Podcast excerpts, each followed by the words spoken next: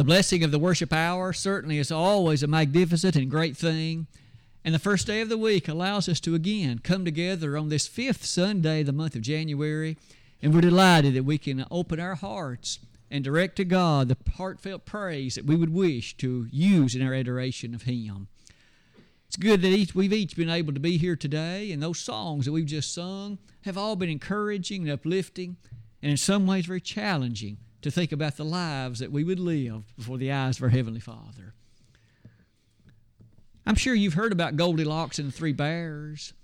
I suspect that that kind of story has oft been one that we've reflected upon. Maybe we all remember reading it ourselves and having our parents or grandparents tell it to us or share it with us. Could I ask you to think for a few minutes about the three bears of Galatians chapter 6? That chapter sets before us three bears. And we'll spend the next few moments reflecting upon each one of them and using that as a motivation for our life in Christ, ways in which we should, in fact, be serving Him.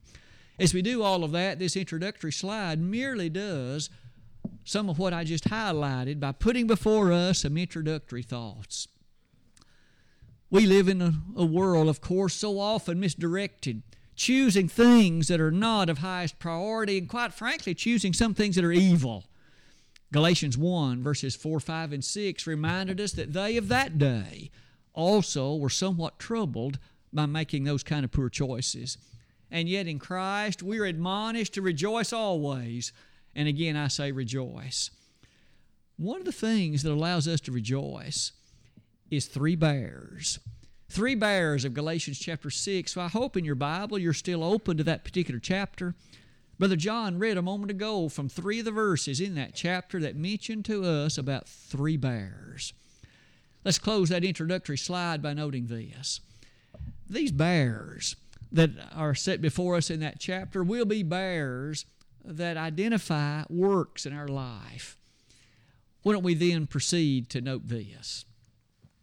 I suspect that at least a word or two of introduction could be beneficial as we place the matters of this chapter before us in its proper context. The Galatian people were known to be rather fickle. I use that word like this it's not an insult, it's just the facts they would quickly give their attention to some other fanciful teacher who would come their way. For example, Paul or another of the faithful preachers of the Lord would labor in earnest to ground them in the truth. And then, just as soon as that preacher would leave and someone else would come in and teach a different doctrine, they would overwhelmingly give attention to it and proceed to follow it. Paul even pointed out they were a bit known for the fickleness of their character.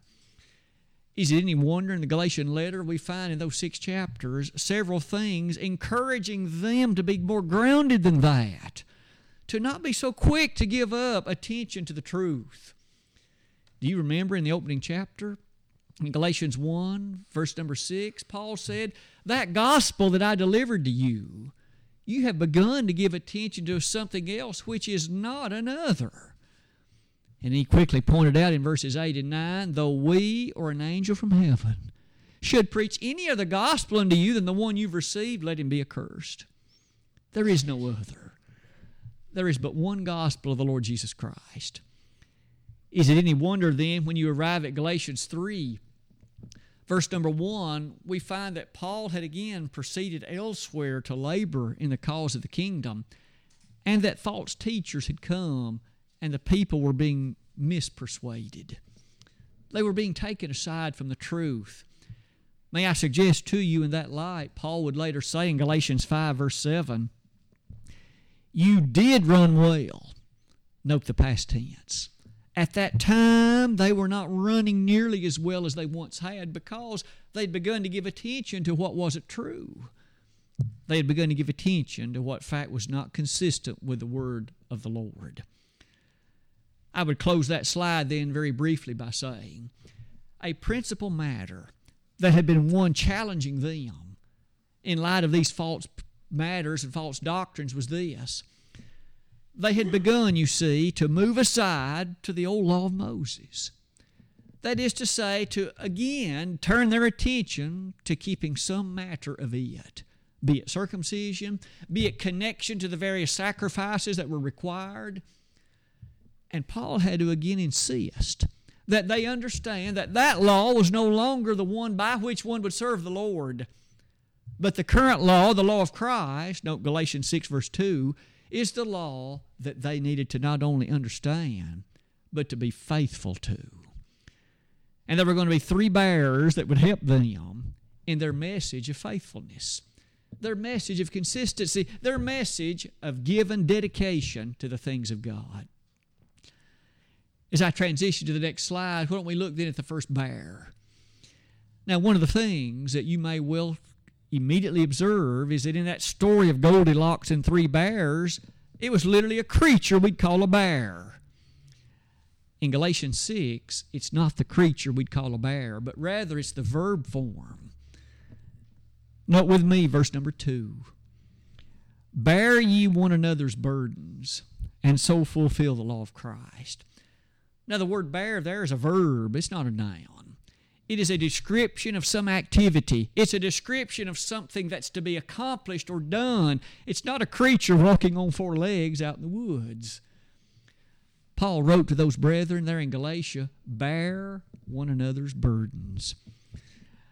Now, by inspiration, as Paul would pen those words to them, it's a reminder, of course, by inspiration of what proceeds to you and to me as well.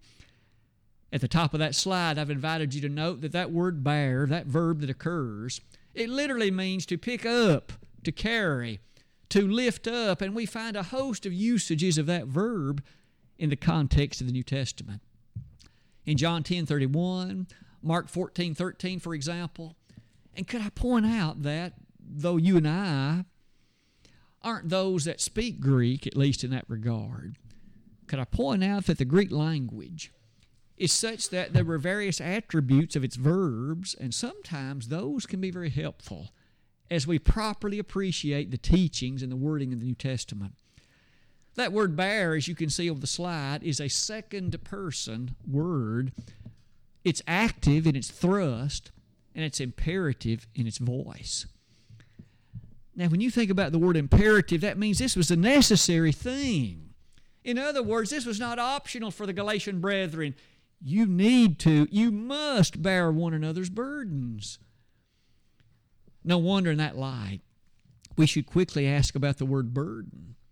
What was it that Paul was setting before them? The word burden, again from the same Greek text, it means hardship or difficulty or that which relates to suffering.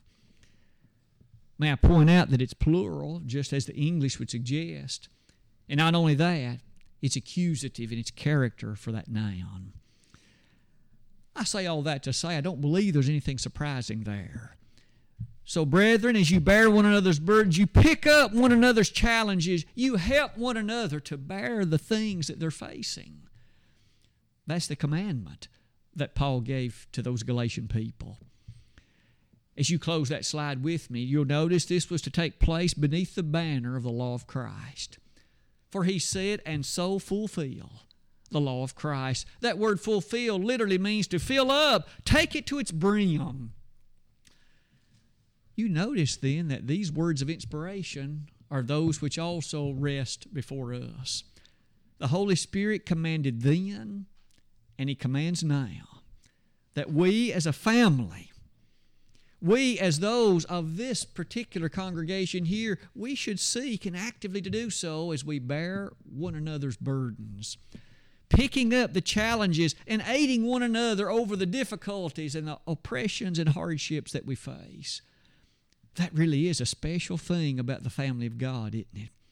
We care about one another. We are concerned about one another's plights and one another's difficulties and one another's hardships and the particular difficulties that one another faces. You see, the brethren in Galatia knew that too.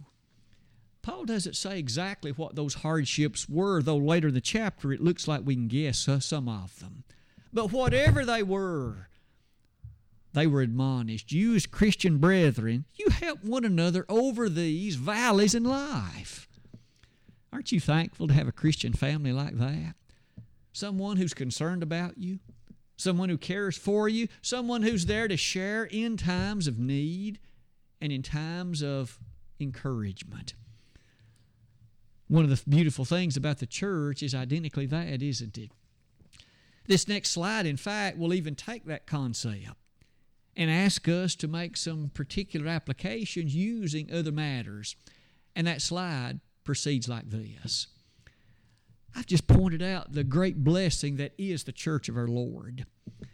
When our Savior, of course, purchased the church, Acts 20, verse 28, and of course, when he ascended back to the Father, he left behind a group of people of whom Jesus could say this By this shall all men know you're my disciples if you have love one for another. John 13, verses 34 and 35.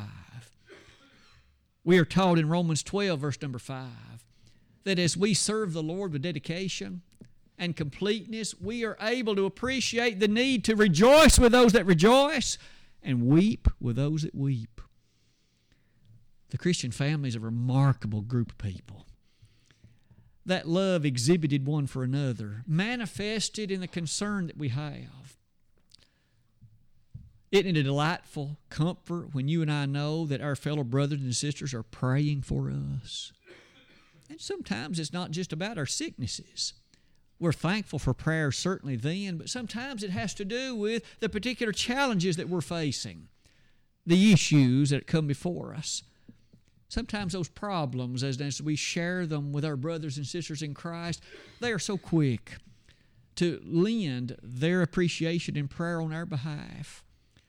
But it's not only that, there are times that when efforts come our way in such a way that we are in need, our brothers and sisters in Christ can be there to lend an actual hand of help, perhaps a good back perhaps other things needed to assist in carrying out these issues connected to bearing one another's burdens. Life does bring its burdens on occasion, doesn't it? Challenges that involve physical matters, sometimes matters of relationships. And yet we have a family to whom we can turn, a family that's there to offer words of consolation, words of encouragement, words of issue connected to maybe good elements of wisdom. You may notice about the middle of that slide. May also point out that one earlier point in this chapter is this one. Would you note with me the opening verse of Galatians 6? Brethren, if a man be overtaken in a fault, ye which are spiritual, restore such an one in the spirit of meekness, considering thyself, lest thou also be tempted. One of the other issues that is such a dramatic truth has to do with we as a family love one another enough to try to correct one another when error is evident. How loving is it if someone's walking off toward hell and we do nothing about it? We don't offer words of correction, words of challenge, words of insistence that this person understand the mistakes that are being made and the sins that are being committed. You and I love one another more than that. We will kindly, perhaps with a tear streaming down our face, try to help one see the road you're traveling in life is not pleasing to God. And it's going to lead you to eternal doom if you continue this way. That's the kind of love that you and I, as the Lord's family, would have at this place. Bear one another's burdens and so fulfill the law of Christ. The first bear that we've seen then so far has been connected to the wording of verse number two, and it has to do with the bearing of one another's burdens. What about the second bear? The second bear comes to us in the fifth verse of this chapter. May I again read that one just as Brother John read it earlier? For every man shall bear his own burden. That certainly sounds intriguing, doesn't it? We've just read about bearing one another's burdens in verse 2, and now the insistence is put before us that everyone is to bear his own burden. Let's develop that thought under the banner of verse 5 and also under the banner of associated passages that, in fact, relate so easily to it. The word burden means load. It has to do with what's connected to practical discipleship. That is to say, that which is involved in the faithful service of our responsibilities to the God of heaven. Is it any wonder, as you'll notice in the statements following, this does not contradict verse 2. That verse had pointed out there are issues connected to service to the Lord which would involve our aiding another in the bearing of his or her burdens. But make no mistake about it. Each of us have our own burdens, and there are elements and issues that nobody can do for me in the same way that I cannot do for you. I have a responsibility, and so too do you. The God of heaven has obligations for me, and they're not the same in some instances as for you, but we each have our own. And it is required by God that we be stewards of those things and be diligent with respect to them as well. Could we at least talk about briefly one of them? Personal growth in faith. You can do all the encouragement that this world might have to offer relative to the Word of God, but yet nobody can ins- help me grow my faith but me at the most basic level. You see, isn't it true that faith cometh by hearing, and hearing by the Word of God? You can't study the Bible for me, and I can't do it for you. I can't pray for you, neither can you pray for me in terms of what would God expect me to do in prayer. There are other things you and I could see along that same line, isn't it? Isn't it true then that just as surely as we can assist others and encourage them, may we never neglect our own faith? May we never run roughshod over the obligations that God would expect of me and of you individually. And so, how is your faith and how's mine? Are you and I investing in those matters? Verse 5 would indicate bear you your own burden. Are you and I doing that well? I've invited you to consider this at the bottom of that slide. Isn't it true that in the final analysis, obedience to the Lord is a personal matter? There isn't a single thing that I can do to take your place in obedience to God, and there isn't a single thing you can do to take my place. You can think about the elements of worship. I can't sing for you, neither can you for me. I can't partake of the Lord's Supper for you, and neither can you for me. I can't pray for you in taking your place to offer prayers to God, neither can you for me. None of us can give for each other in terms of money. None of us can serve as the proper example tomorrow. I can't speak the words that you would say in the circumstances of your life, nor can you speak the words I need to say. Bear one another's burdens, true. But verse 5 adds to that every man needs to bear his own burden.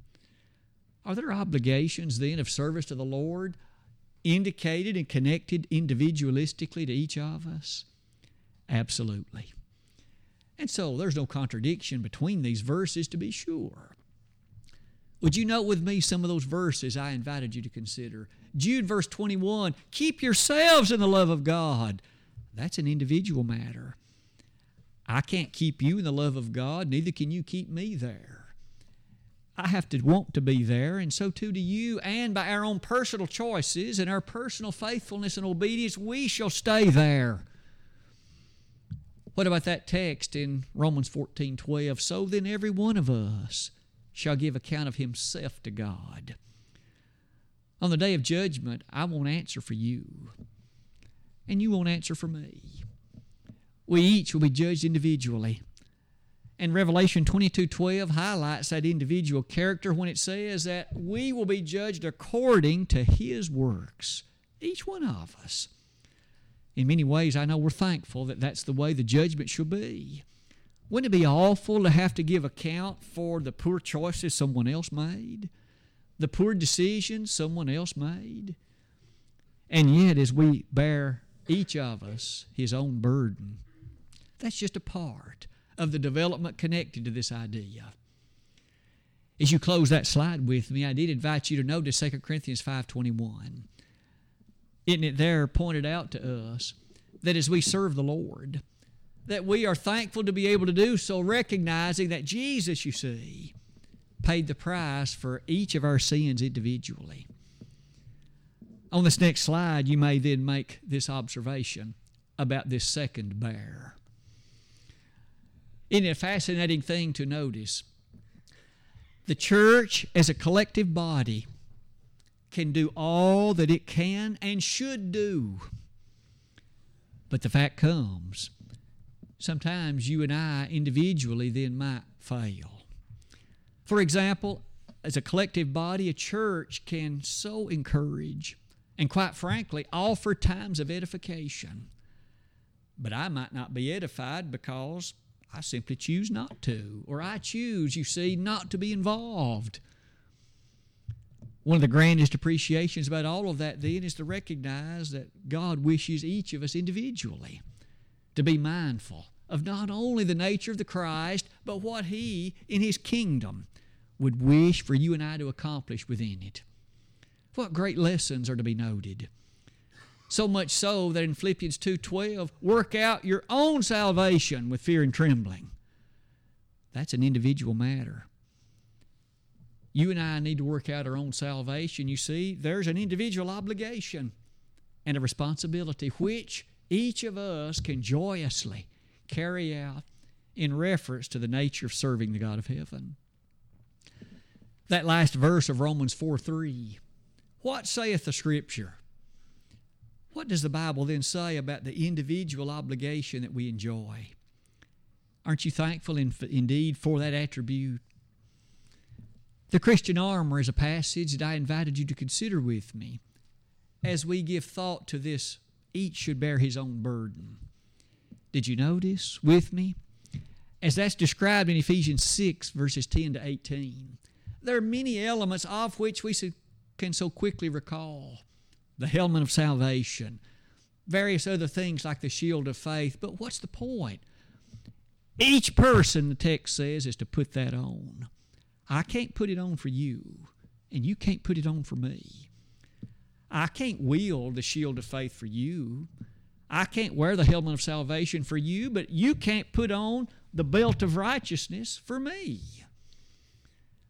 Aren't you thankful then that each of us are ordered to put it on individually? Now, that reminds us a little bit about this bearing each of us our own burden. You have a set of talents that God has given you, and I have a set as well. And God expects each of us to employ these under the banner, you see, of what was taught in Matthew 25. That one talent man had something he could have done, but he chose not to do it. He chose to hide it. And you see the God condemned him for that. He didn't use that individual ability and the capability connected to the idea that was at least under discussion. The first bear, bear one another's burdens. The second bear, each man should bear his own burden. What about the third bear? That came in verse 17. As I transition to the third bear, let's read verse 17 and see what that bear is all about. From henceforth, let no man trouble me, for I bear in my body the marks of the Lord Jesus. As the Apostle Paul drew near the close of this letter, that verse that we just noted, verse 17, makes a rather dramatic statement, doesn't it? Let no man trouble me. And then he made this definitive statement For I bear in my body the marks of the Lord Jesus. The opening statement of the verse, you see, was explained. Notice the word for. We have encountered then this word providing us with an explanation, or at least ideas of helpfulness. I bear in my body. The literal Greek word there is branded.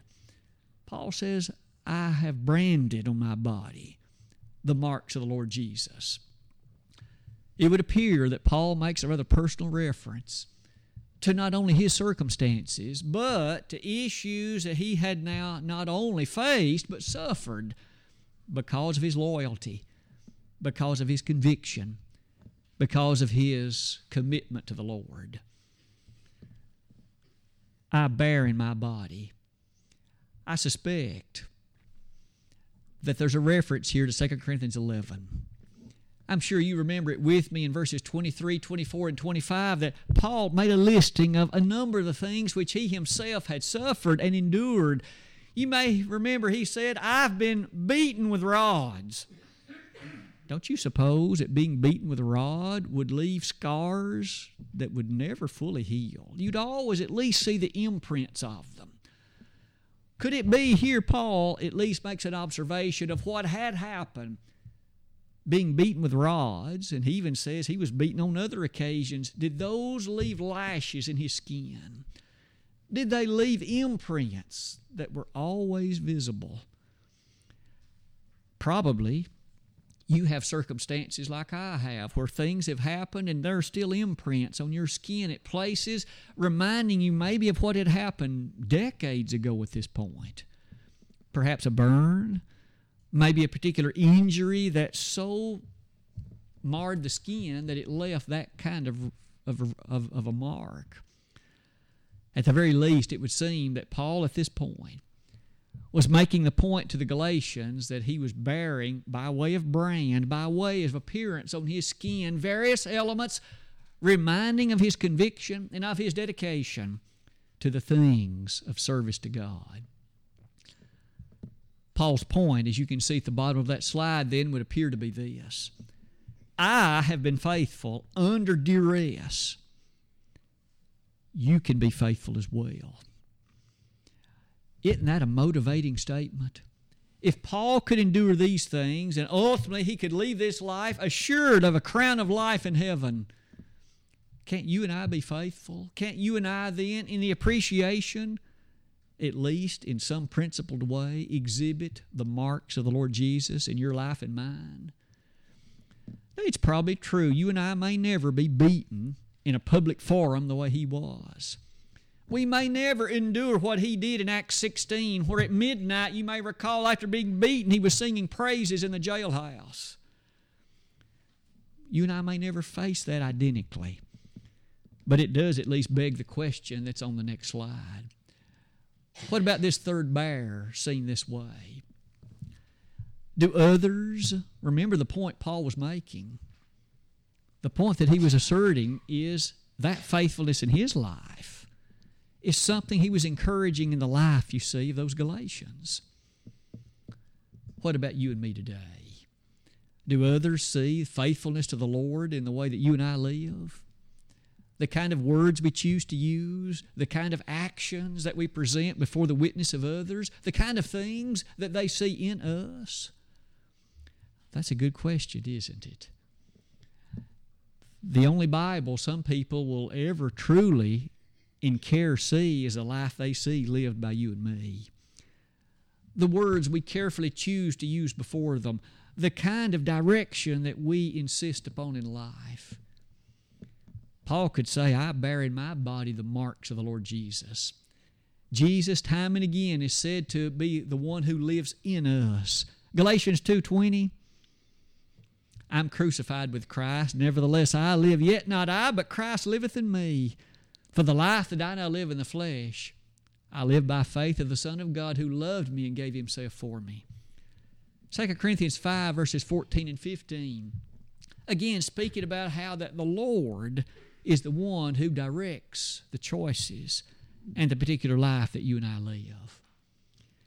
As you close that slide with me, didn't Jesus say much about discipleship in Luke 9 23? When he said, If any man will come after me, let him deny himself, take up his cross daily, and follow me. Three bears bear one another's burdens, each to bear his own burden, and we bear in our marks the body, or rather the character of the Lord Jesus. Let's close this slide then in that way you can now see before you. We've looked at a story that is far more notable than Goldilocks and the Three Bears. Now, that children's record is certainly one that has etched in the minds of many, and no doubt has been an interesting prompting to certain kinds of good behavior. But it doesn't compare with Galatians chapter 6 and the three bears we've encountered today. Service to God involves bearing one another's burdens. May we have an interest in easing the concerns and cares of others when we're able to do it. May we never lose sight of the fact that we each must bear his own burden under the banner of the Bible's teaching of individual response to God. And may we also recognize that just as Paul branded or bore in his body the marks of the Lord Jesus, we should be a constant living example of fidelity and faithfulness and obedience to God. As we offer the invitation of the Lord at this time, we certainly simply do so like this. These three bears are a reminder of obligations consistent with our service in the church of our Lord. Are you a faithful member of the Lord's body? If you're not, it could well be you've never become a Christian. You, to this point in life, maybe have known somewhat of what the Lord did for you, but you've never responded to it personally by obeying what the Lord demanded. It is the case that we would certainly issue that statement in love. The Lord wants you to be saved, 1 Timothy 2 4, and so much so that He died for you. Don't you want to live for Him?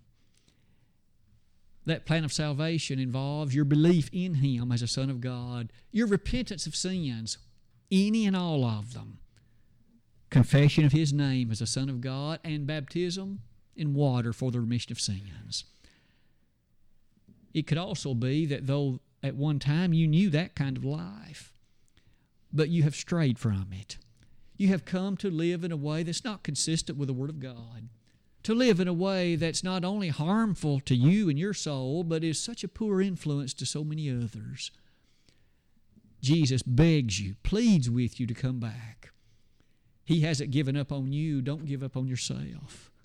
Repent of any and all of those sins, whatever they are, and with a heart filled with sorrow, come and strive to make it right as you allow the Lord to wash those sins away with His blood. You need to confess them, repent of them. If you do that, He'll forgive them. And you can again walk that sweet roadway to eternal life. Today, if we could help in either of these ways, we'd love to do it. Brother Larry has chosen a song of invitation. We'll use that as an opportune time and plead with you, just as the Lord does, to come while together we stand and while we sing.